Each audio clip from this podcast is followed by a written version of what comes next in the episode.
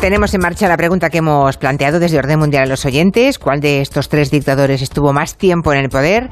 Las opciones que han dado Fernando y Eduardo son Kim Il-jung, eh, Sun, perdón, en Corea del Norte, Teodoro Obiang en Guinea y Fidel Castro en Cuba, claro. De los tres, ¿cuál creen que mm, tuvo una vida más longeva como dictador, ¿no? como dirigente en su respectivo país? Enseguida vamos con la pregunta del Yemen, pero antes, ¿qué habéis aprendido esta semana que no supierais, Eduardo y Fernando? Pues yo, Julia, he estado leyendo sobre evangelicalismo y he aprendido de dónde viene la palabra gospel, que la hemos oído mucho por estas canciones, ¿no? Que salen en las iglesias afroamericanas cantando. Exactamente. Y digo, onda, ¿de dónde viene esta palabra? Pues viene del anglosajón eh, God Spell, que es eh, Good Story o la palabra de Dios, ¿no? Y ha ido evolucionando hasta hacer la Gospel, pues a través de ese canto se expresaba el Evangelio, que venía a ser la, palabra de, Dios en la tierra, ¿no? Y es muy curioso, es el God Spell, la palabra del Señor. Una evolución. que venía de ahí. Una evolución mala, digamos, ¿no? Que al final se, van produciendo contracciones y va apareciendo. pues ya sabíamos lo de Gospel. ¿Y, tú, eh, Fernando? Pues yo me he enterado, no sé muy bien cómo, pero de cuál ha sido el tsunami más alto de la historia. Bueno, pues fue un tsunami en, que hubo en Alaska en el año 1958, mm. eh, a través de un terremoto, evidentemente, y todo un. Todo, bueno, que se, se, derramó toda una, una pared de una montaña y llegó a alcanzar una altura, la ola, de 524 metros. ¿En serio? Madre mía. O sea, yo no sé qué altura de un edificio puede. O sea, no sé, yo que sé, el Empire State cuánto puede tener, pero intuyo que la ola era más alta que eso. El Empire que tendrá 200, 200, 300, medio kilómetro de altura, una ola recorrió eh, parte de la bahía. Por suerte, entre comillas, se dio en Alaska, que era una zona bastante deshabitada, solo pilló a unos pobres pescadores, que evidentemente no lo contaron, pero bueno, reventó contra, la, contra otro, otro lado de la montaña que está al otro lado de la bahía y todavía se ve como la calva, por así decirlo, que hasta 500 metros de altura en la montaña arrasó completamente los árboles. Alucinante. El, Empire tiene 380. Pues esto era bastante más alto que el Empire. Casi el doble que el Empire en forma de olas que, que viene hacia ti. No Hubiese está bañado ¿eh? a todos los de la azotea que están en el Empire State. Sí. Esto es una pregunta Se los hubiera de trivia, llevado. ¿eh? Sí, sí, totalmente, totalmente. esto, es de, quesito, de en el trivial. Sí, sí. ¿Dónde se produjo la ola más grande de un tsunami? No sé qué, Alaska, pa, y ganas el quesito. Pues igual tenemos a la escucha a alguien de los guionistas de programas de televisión de consultas. No te extrañe que tomen nota y la veamos en breve, ¿eh? No te extrañe. bueno, hablemos de Yemen. Hay un oyente que ha preguntado sobre la situación allí. La guerra sigue, parece interminable, aunque se habla tan poco de ella. La pregunta. Quisiera saber cuál es la situación en estos momentos de Yemen. ¿Siguen en guerra? ¿Cómo está esta gente? Gracias. Bueno, ¿qué, le contáis de Yemen? ¿Cómo está esta Pues- gente? Pues están francamente mal, ¿no? Sí, es que es tal cual. Una crisis humanitaria de primer orden allí. Exacto, es decir, la guerra en Yemen continúa. Es decir, desde que 2014, como sabréis, pues se enfrenta al gobierno yemení, que está apoyado por esta coalición liderada por Arabia Saudí, contra los rebeldes hutíes, que están respaldados con, por Irán, ¿no? Y al final, con todo lo que está pasando en Ucrania, pues el conflicto de Yemen, digamos que ha caído un poco en el olvido, pero hay que recordar lo que tú decías, Julia, que es que esta guerra está provocando una de las mayores crisis humanitarias del mundo. Y Lo desgraciadamente... tremendo, lo tremendo es que hay, una, hay, digamos, un enfrentamiento entre Arabia Saudí e Irán y los Ah, en muertos. ese país. Claro, y los muertos los pone Yemen. Y el, y el- el horror lo está viviendo Yemen, ¿no? Tal cual, es que además es una proxy war, una guerra de estas en las que dos potencias se enfrentan en un país eh, extranjero a través de actores de, o grupos de ese país y se está dando allí. Y el tema es que no tiene vistas de solucionarse porque ha cambiado el gobierno yemení hace poco por un consejo que tiene que decidir y no parece que vayan a ser favorables a las negociaciones. Pero ojo, porque Arabia Saudí sí está forzando a que haya negociaciones porque le está saliendo muy cara la guerra y lo están notando, ¿eh? Pero solucionarse en el corto plazo no se va a solucionar. Bueno, o sea, cuando dices que le sale cara a la guerra, en, A en nivel- dinero, en dinero invertido, no en Sí, vidas, sí. ¿no? Porque No, no, no, que claro, sepamos, saliendo- ninguno de los suyos está muriendo. Los que, los que matan son yemeníes, todos, siempre. Aquí, aquí la guerra, en plan, la paras porque te está doliendo mucho el bolsillo o porque tu población empieza a decirte que, que sus hijos están llegando en bolsas. En el caso de Arabia Saudí es más por la parte económica, porque evidentemente no están luchando ellos, luchan los yemeníes y ellos les suministran armamento, sí, sí. Bien. Bueno, pues hablemos ahora ah, de mm, Colombia.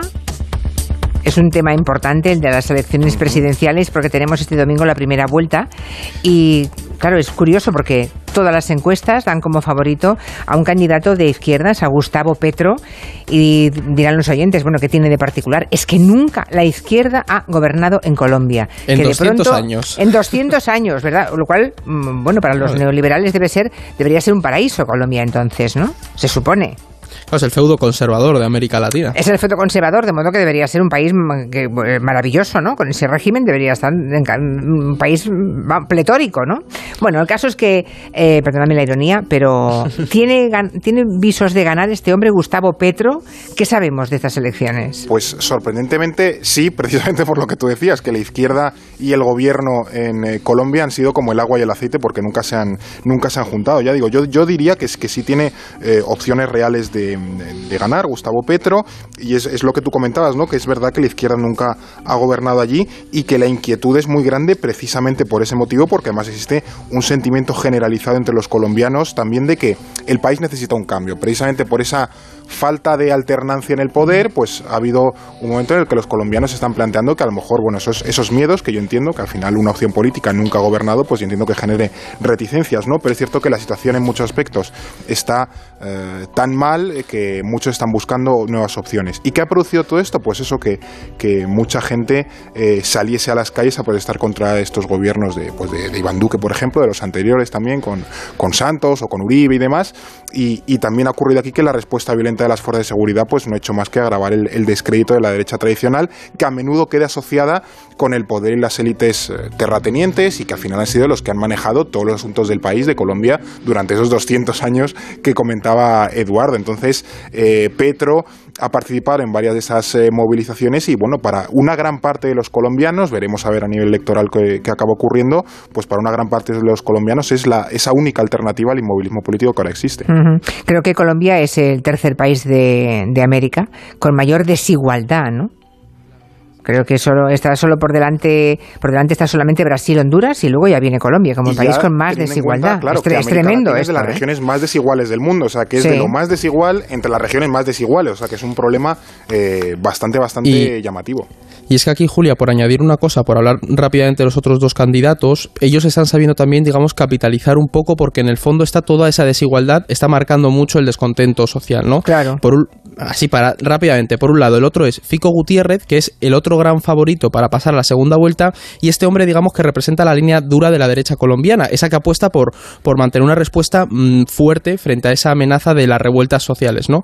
Y luego hay otro perfil, Julia, que hay que estar muy pendiente y es muy interesante, y es el de Rodolfo Hernández. Este, quedaos con el nombre, porque puede dar la sorpresa este domingo, es un outsider que está sabiendo capitalizar el descontento, que no para de crecer en las encuestas, y así como dato curioso, este hombre es conocido por haber dado un bofetón en directo a un concejal que le acusó a su hijo de corrupción, que luego el hijo está imputado y demás, y digamos que tiene un perfil un poco autoritario y anti-establishment, y de hecho hay quien le llama el Bolsonaro o el Trump de, de Colombia. Puede ser muy curioso este perfil, sí, sí. Caray. Y mm, la imagen de Petro este que según las encuestas puede ganar, el primer, sería el primer gobernante de izquierdas en Colombia en 200 años, dando un mitin con chaleco antibalas. Mm. Mm. No sé, eh, esto también debe ser un, un, aspecto que puede influir en las elecciones, ¿no? Sí, la violencia siempre ha marcado mucho la política colombiana, ¿no? Ha sido un factor fundamental. Y hay una estadística estremecedora, por ejemplo, y es que en el, en el siglo pasado hasta seis candidatos presidenciales vinculados con la izquierda colombiana fueron asesinados. El último de ellos fue Carlos Pizarro León Gómez, ¿no? Que curiosamente fue líder del, del M19, que es la organización en la que militó Petro. Sí. Y así que no podemos subestimar las amenazas que ha recibido tanto Petro como su candidatura, su candidata a la vicepresidencia, eh, Francia Márquez, ¿no? Y es que bueno, sin ir más lejos... O sea, los terratenientes, o sea, eh, digamos que el poder, el statu quo colombiano no les importa cargarse a un futuro gobernante de izquierda, ya lo han hecho. Sobre todo esos grupos paramilitares de, extrema derecha que están pagados en las zonas rurales. Bueno, el asesinato a líderes sociales lo hemos comentado alguna vez en Gelo. Es escandaloso, es tremendo y, no ha parado de aumentar desde que se firmaron los acuerdos de paz. Incluso un poco en, la, quien haya visto la serie Narcos, se aborda ligeramente el tema de los asesinatos a líderes políticos que no eran del, gusto del establishment colombiano y pues se lo cargan. o sea, estos señores deben considerar que el poder es suyo y si alguien se atreve a acercarse, pues igual le llaman ocupas, ¿no? Y, si se comportan como si lo fueran. 200 años gobernando al final, Julia, pues eh, te acabas diciendo esto es mío, ¿no? Y también, claro. hay que entender mucho la propia Colombia. Es decir, Colombia tiene un triángulo que se llama el triángulo demográfico, concentra mucha población en muy poco territorio. Y luego hay una zona muy grande en la que hay poca población y ahí es donde tienes a esos grandes terratenientes que han controlado tradicionalmente esas regiones, ¿no? Entonces chocan mucho esas dos realidades. Y claro, tú imagínate, pues a Petro, que no va a pasar, pero le pegan un tiro, se le haría revuelta, pero te has quitado un problema de en medio, ¿no? Y eso es algo que en un país con tanta inseguridad podría ocurrir. Y si ganase, imaginemos que gana, que estamos ante ese hipotético triunfo de Petro en América Latina, ¿no? En, Colombia. ¿Qué cambiaría? ¿Habría una, alguna otra implicación en el continente? Pues las implicaciones precisamente para América Latina creo que serían considerables solo empezando por lo simbólico que sería ¿no? que alguien de izquierdas gobernase en, Colombia, porque más hay que recordar que en el mes de octubre tenemos elecciones también presidenciales en Brasil, donde vuelve a presentarse eh, Lula da Silva contra Bolsonaro, o sea que va a ser un, choque de, trenes a nivel eh, electoral. Entonces tendríamos a los siete países más poblados de América Latina, si es que gana Lula, gobernados por dirigentes de, de izquierdas, después del giro conservador que se produjo entre los años 2015 y 2018, pues con Macri, Bolsonaro, Duque, Piñera en Chile que ahora está Boris, también de izquierdas, y bueno, pues ahora volvería un poco esa ola eh, progresista. Y luego, si nos eh, ceñimos exclusivamente a Colombia, el impacto sería todavía mayor, porque habría que, esperar también un poco la reacción de Estados Unidos, que ha sido un socio tradicional, eh, sobre todo de cara a la seguridad en la, en la región, como ha sido un aliado muy importante, y no se sabe muy bien cómo puede reaccionar Estados Unidos si la izquierda alcanza el, poder en, en Colombia. Petro ya ha dicho, por ejemplo, que pretende revisar el Tratado de Libre Comercio con con, Estados Unidos y normalizar las relaciones diplomáticas con, Venezuela. En cualquier caso, esto yo creo que pasa un poco con Chile, cuando ganó la izquierda de, Boric, que la izquierda tiende a domesticarse un poco en el poder, eh, mientras que la derecha, sobre todo la radical, suele crecerse más. Entonces, evidentemente, Colombia no creo que se vuelva a Venezuela, será un estilo Chile o algo así, eh, pero en cualquier caso, yo entiendo que a muchos colombianos les genere eh, cierta incertidumbre eso y cierto temor, porque efectivamente es algo que no ha ocurrido nunca. Bueno, se domestica la izquierda cuando llega al poder, porque supongo que todos recuerdan a Allende. Claro, claro. Como para bromear, claro. En, cambio, al revés, no recuerdan nada malo de Estados Unidos. La otra clave de Colombia, Julia, está ahí, en cómo va a reaccionar la, derecha y las instituciones, justo, porque Petro ha tenido bastantes choques con el ejército, luego lo que hablamos de los terratenientes y los paramilitares, ¿no? Nos podemos encontrar, hay un caldo de cultivo para que también la derecha, mira lo que pasó en Bolivia, ¿no? que vimos, claro. claro, hay una reacción de esa derecha radical y te encuentres con tensiones sociales y violencia, claro. Bueno, hablamos de la Casa Blanca, ya que estamos en ello. Joe Biden esta semana ha sido noticia porque ha hecho un viaje a Asia, el primer viaje a Asia. Se ha reunido con aliados que tiene allí en la, en la región y supongo que esta, esta gira de Joe Biden en este momento debe ser para hacer para tocar temas importantes, ¿no? Y trascendentes. ¿Qué, se está jugando? Se está jugando mucho, Julia, y aquí hay un actor en el centro constantemente que es China, ¿no? Porque el, objetivo principal de la visita de Biden es fortalecer todas las alianzas eh, en la región para frenar la expansión de Pekín, pues por todo el Indo-Pacífico, ¿no? Que siempre pensamos en, vas a haber ido por el tema de Taiwán. Y oye, Taiwán es verdad que es un quebradero de cabeza para Washington, pero es verdad que existen otros problemas, como por ejemplo las islas Senkaku de Japón, que también han estado en el debate. ¿Y qué tiene de especial todo esto? Pues que toda la gira que ha hecho sobre todo que Biden está intentando reforzar el Quad, que a lo mejor nuestros oyentes... No es la motillo del monte. No, eso les iba a decir. Es, el Quad, digamos que es un foro de, cooperación estratégica en el que están Estados Unidos, India, Japón, Australia, y esta gira de Biden está muy enfocada en eso, en reforzar las alianzas estratégicas para, primero, también atraer a la India y generar una presión contra esa, exacto, contra ese crecimiento y empuje de China, ¿no? Ya lo vimos con el AUKUS, que fue otra, otra alianza que se estableció hace poco con Reino Unido, Australia y Estados Unidos, y al final se enfoca mucho en eso. Es decir, Estados Unidos, aunque esté mirando a la guerra de Ucrania y Rusia, sabe que ahora el debilitamiento de Rusia va a hacer que China empiece a moverse en, Asia-Pacífico. Y por tanto es cuestión de marcarle los límites, ¿no? Claro, porque se ve venir el cambio de protagonismo en el mundo. Bueno, fue polémico que Biden dijo en rueda de prensa que él no tendría, vamos, que Estados Unidos iba a defender a Taiwán, luego la Casa Blanca tuvo que salir a matizar eso, pero vamos, que Estados Unidos ya tiene una posición muy marcada con, con China.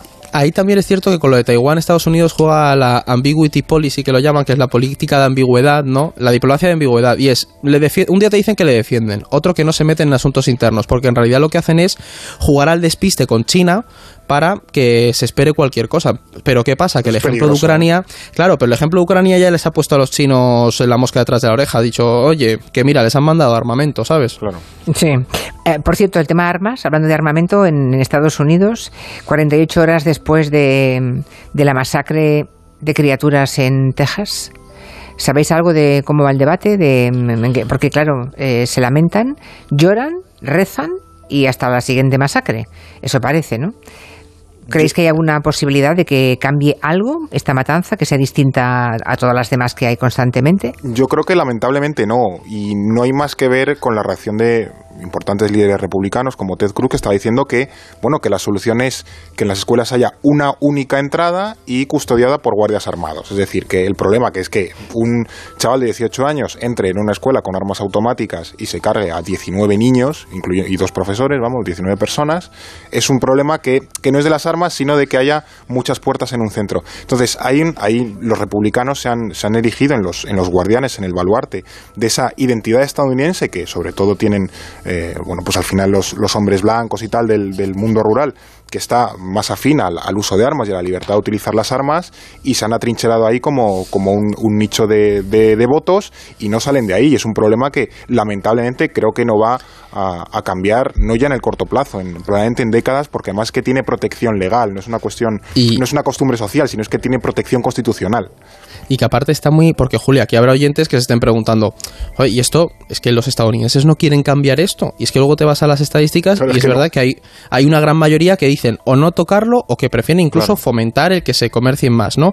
O que se liberalice más en la, la, posesión de armas. Y es que hay que entender también cómo está arraigada en, en la propia identidad del país. Es decir, por la tradición estadounidense, los conservadores sobre todo, el hecho de poseer un arma te garantiza a ti la capacidad de defender los valores de del, país, ¿no? Y la libertad, tu libertad individual ante cualquier amenaza de, un gobierno dictatorial o de una guerra que pueda venir. Entonces, en el, en el Partido Republicano y en esas corrientes conservadoras está muy, muy, muy, muy arraigado. Y, se ha llegado a un choque que es que las instituciones, en el Senado, por ejemplo, no se consigue una mayoría. Los republicanos es inamovible, los demócratas quieren ir con ello, pero no va a avanzar. Entonces, no tiene vistas de que esto avance. Pero claro, cuando escribieron eso en la Constitución, te arrancaban una muela con unas tenazas sucias y sin anestesia. Claro, en el siglo XVIII tenía es sentido. siglo XVIII. Claro, en el siglo XXI ya no. Ese es, el, gran problema, que no han evolucionado desde esa posición. Mm. O sea, que la manera de evitar las masacres en los colegios que asesinen a niños es armar a los profesores o poner un guardia jurado más armado para defenderse. Como, de la misma forma que todo el mundo sabe que cuando hay que apagar un incendio lo que hay que ir es con un bidón de gasolina. Perfecto. Es que es, una pausa. Eh, sí, una pausa y seguimos. En Onda Cero, Julia en la Onda, con Julia Otero.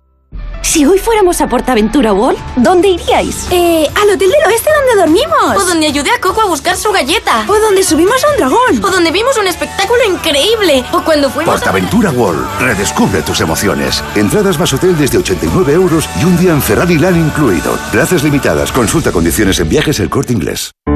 En Correo sabemos que las pequeñas empresas y autónomos sois la fuerza de este país. Por eso te ofrecemos un servicio de logística integral que incluye almacenaje de productos, preparación de pedidos y la gestión de envíos y devoluciones para que tú solo tengas que dedicarte a tu empresa. Porque en Correos sumamos nuestra fuerza logística a la fuerza de todo un país. Que Movistar Prosegura Alarmas tenga un servicio que guarde las llaves de tu casa y acuda frente a cualquier emergencia mientras estás de vacaciones, te lo esperas. Lo que te va a sorprender es esta super oferta de solo 9,90 euros al mes durante 6 meses contratándola antes del 31 de mayo. Adelántate al verano e infórmate en tiendas Movistar o en el 900 200 730. ¿Sabes que igual te deben dinero? Como lo oyes. Si compraste un coche entre 2006 y 2013, puede que pagaras de más. Con OCU, Organización de Consumidores y Usuarios, aún estás a tiempo de poder recuperar hasta un 15% de lo que pagaste. Llama al 900-055-232. Con OCU, aún estás a tiempo. Mode multiópticas. Mode multiópticas. Mode multiópticas. Con Mo verás de lujo a cualquier distancia. Porque ahora en Multiópticas tienes gafas Mo progresivas de alta tecnología, con fácil adaptación a cualquier distancia. Mo, solo en Multiópticas. Viaja con Costa. Un auténtico super todo incluido desde 699 euros. Sí, ya. Y luego te cobran todo como extra. Comidas, aperitivos, hasta el zumo de frutas. ¿Nunca has viajado con Costa? Pues no. Con super todo incluido está todo incluido. Hasta las excursiones. Reserva antes del 1 de julio desde 699 euros por persona. Información en costacruceros.es. Costa. Believe your eyes. Estamos con Fernando Arancón y Eduardo Saldaña en el tiempo de orden mundial repasando asuntos de política internacional. He hecho una ojeada a ver cómo va la encuesta, la pregunta que habéis hecho los oyentes. ¿Cuál de estos dictadores estuvo más tiempo en el poder? Uh, Kim Il-sung, Teodoro Obiang y Fidel Castro en Cuba, en Guinea y Corea del Norte respectivamente, claro. De momento arrasa Fidel Castro, eh, que lo sepáis. El 60% cree que fue Fidel Castro. Solamente el 25% cree que Teodoro Obiang y solamente el 14%, aún menos, Kim Il-sung. Ahí lo dejamos. De momento, a ver si hay un, algún cambio o no. O siguen insistiendo en que Castro fue el que más tiempo... A lo mejor hemos sido buenos, Fernando, ¿eh? ya, ya, veremos. No lo sé, ya veremos. Vemos, Enseguida lo vemos. Estábamos en China, y ya que estamos allí, no quiero dejar de preguntaros por los archivos eh, policiales de Xinjiang, que además se han filtrado estos días y todo el mundo se ha llevado las manos a la cabeza, porque se suponía que las autoridades chinas podrían estar haciendo de las suyas contra los uigures, se llama, uigures, que son musulmanes, ¿verdad?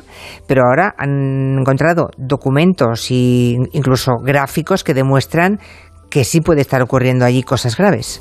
Sí, sí, o sea, la filtración está de documentos que ha habido, que han sido creo que 13, 14 medios eh, eh, internacionales, el país además también los ha, los ha publicado, es, es, tremendo. Antes de nada, por si alguno de nuestros oyentes no sabe de qué va esto de los uigures, vamos a poner un poco de contexto, ¿no? Los uigures son una etnia túrquica de, de, mayoría musulmana que vive en la región de Xinjiang, que está al, al noroeste de China, ¿no?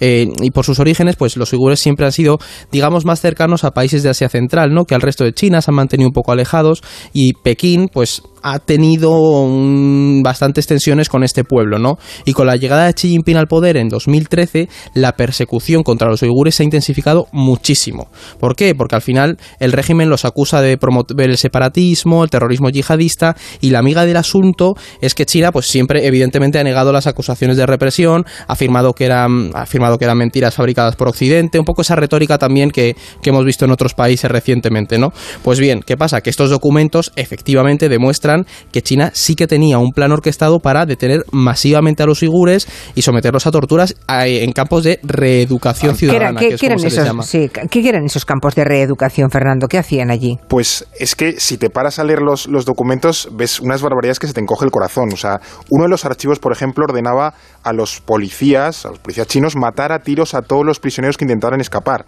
Eh, como si esto fuese, vamos, la, la, la, una fuga de, de, de una guerra. Y en otro archivo, en otro de estos documentos, se decía que los traslados de los internos debían realizarse con los ojos vendados, las manos esposadas y los pies encadenados, incluso si estaban es enfermos. Decir, como una cárcel. Sí, sí, sí, sí. E incluso, eh, a mí me ha impactado, es que se instaba la administración de estas cárceles a estabilizar los pensamientos y las emociones de los estudiantes, que es como denominan a los presos, estudiantes. Ah, curioso, estudiantes. Claro, estabilizar los pensamientos claro. y las emociones de los estudiantes, que parece una novela de Orwell o de la naranja mecánica, cuando le ponen ahí con las pinzas en los ojos para reeducarle, sí. ¿no? Bueno, una cosa terrible. O sea, Orwell en vena, ¿eh? Más puro mm. estilo 1984, tremendo. Y o sea, las fotos ahí salen niños, es bastante... Sí, sí, no, no, ellos sí. no tienen ningún tipo de filtro. No, no, ninguno. Eh, y si no se hubiera conocido, seguirían negándolo seguramente. Hmm. Bueno, pues ya está, llegamos al final, más que nada porque no hay más tiempo, hay mucha gente opinando del tema Colombia, por ejemplo, dice Álvaro que otro dato curioso de Colombia es que han hecho un referéndum allí para que solamente se presentara un candidato que represente a toda la izquierda. O sea, allí la izquierda sí. se ha unido para intentar, después de 200 años, intentar gobernar, ¿no? Y el, el centro intentó lo mismo y no le, no le funcionó. Ya, a ver esta no. vez qué, qué ocurre. Y otro oyente dice que la situación allí en Colombia ya ocurrió casi lo mismo hace unos meses en Chile. Sí. Bueno, no sé si se puede comparar, ¿no?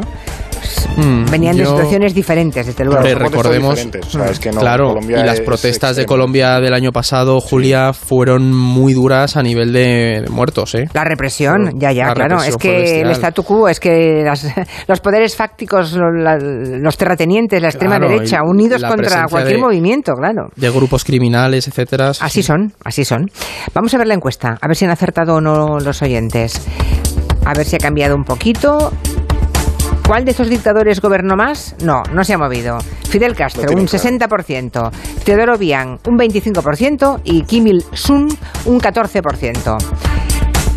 Y el que gobernó durante más años, el dictador más dictador. Fidel Castro.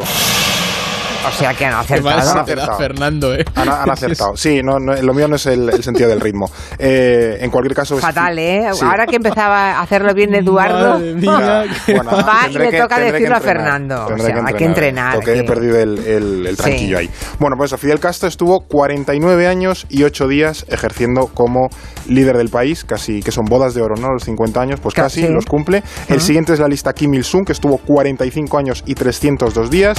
Y el último los tres Teodoro Bian, que lleva 42 años y 295 días, pero eh, en su beneficio hay que decir que es el único que todavía se encuentra vivo y en el cargo, o sea que si aguanta lo suficiente, tipo reina de Inglaterra, a lo mejor eh, en unos años eh, cambia la respuesta a esta pregunta. Ya. Bueno, pero aún le faltan tres, ¿no? Tres años. Sí, para que sí, sí. Bueno, y ya a su edad no estoy yo muy seguro de que los pueda cumplir, pero bueno. Pues nada, ya lo saben, Fidel Castro, acertaron de pleno, yo creo sí, que... Sí, lo ha, sí, sí, sí. Pero no fue el que más estuvo de la historia, ¿eh? Creo que fue, que fue el de Oman el que más estuvo, más años, y 50 años estuvo ese señor. Que se murió hace poco, además. Pues haberlo puesto en lugar de Teodoro Bian. Pero es que si ponemos claro. ese nombre, de, si ponemos ese nombre van ahí. Sí, sí, sí. bueno, hasta la semana que viene, Adiós. gracias. Adiós. Adiós. Vamos con el consejo de Endolex de los amigos de Kern Pharma.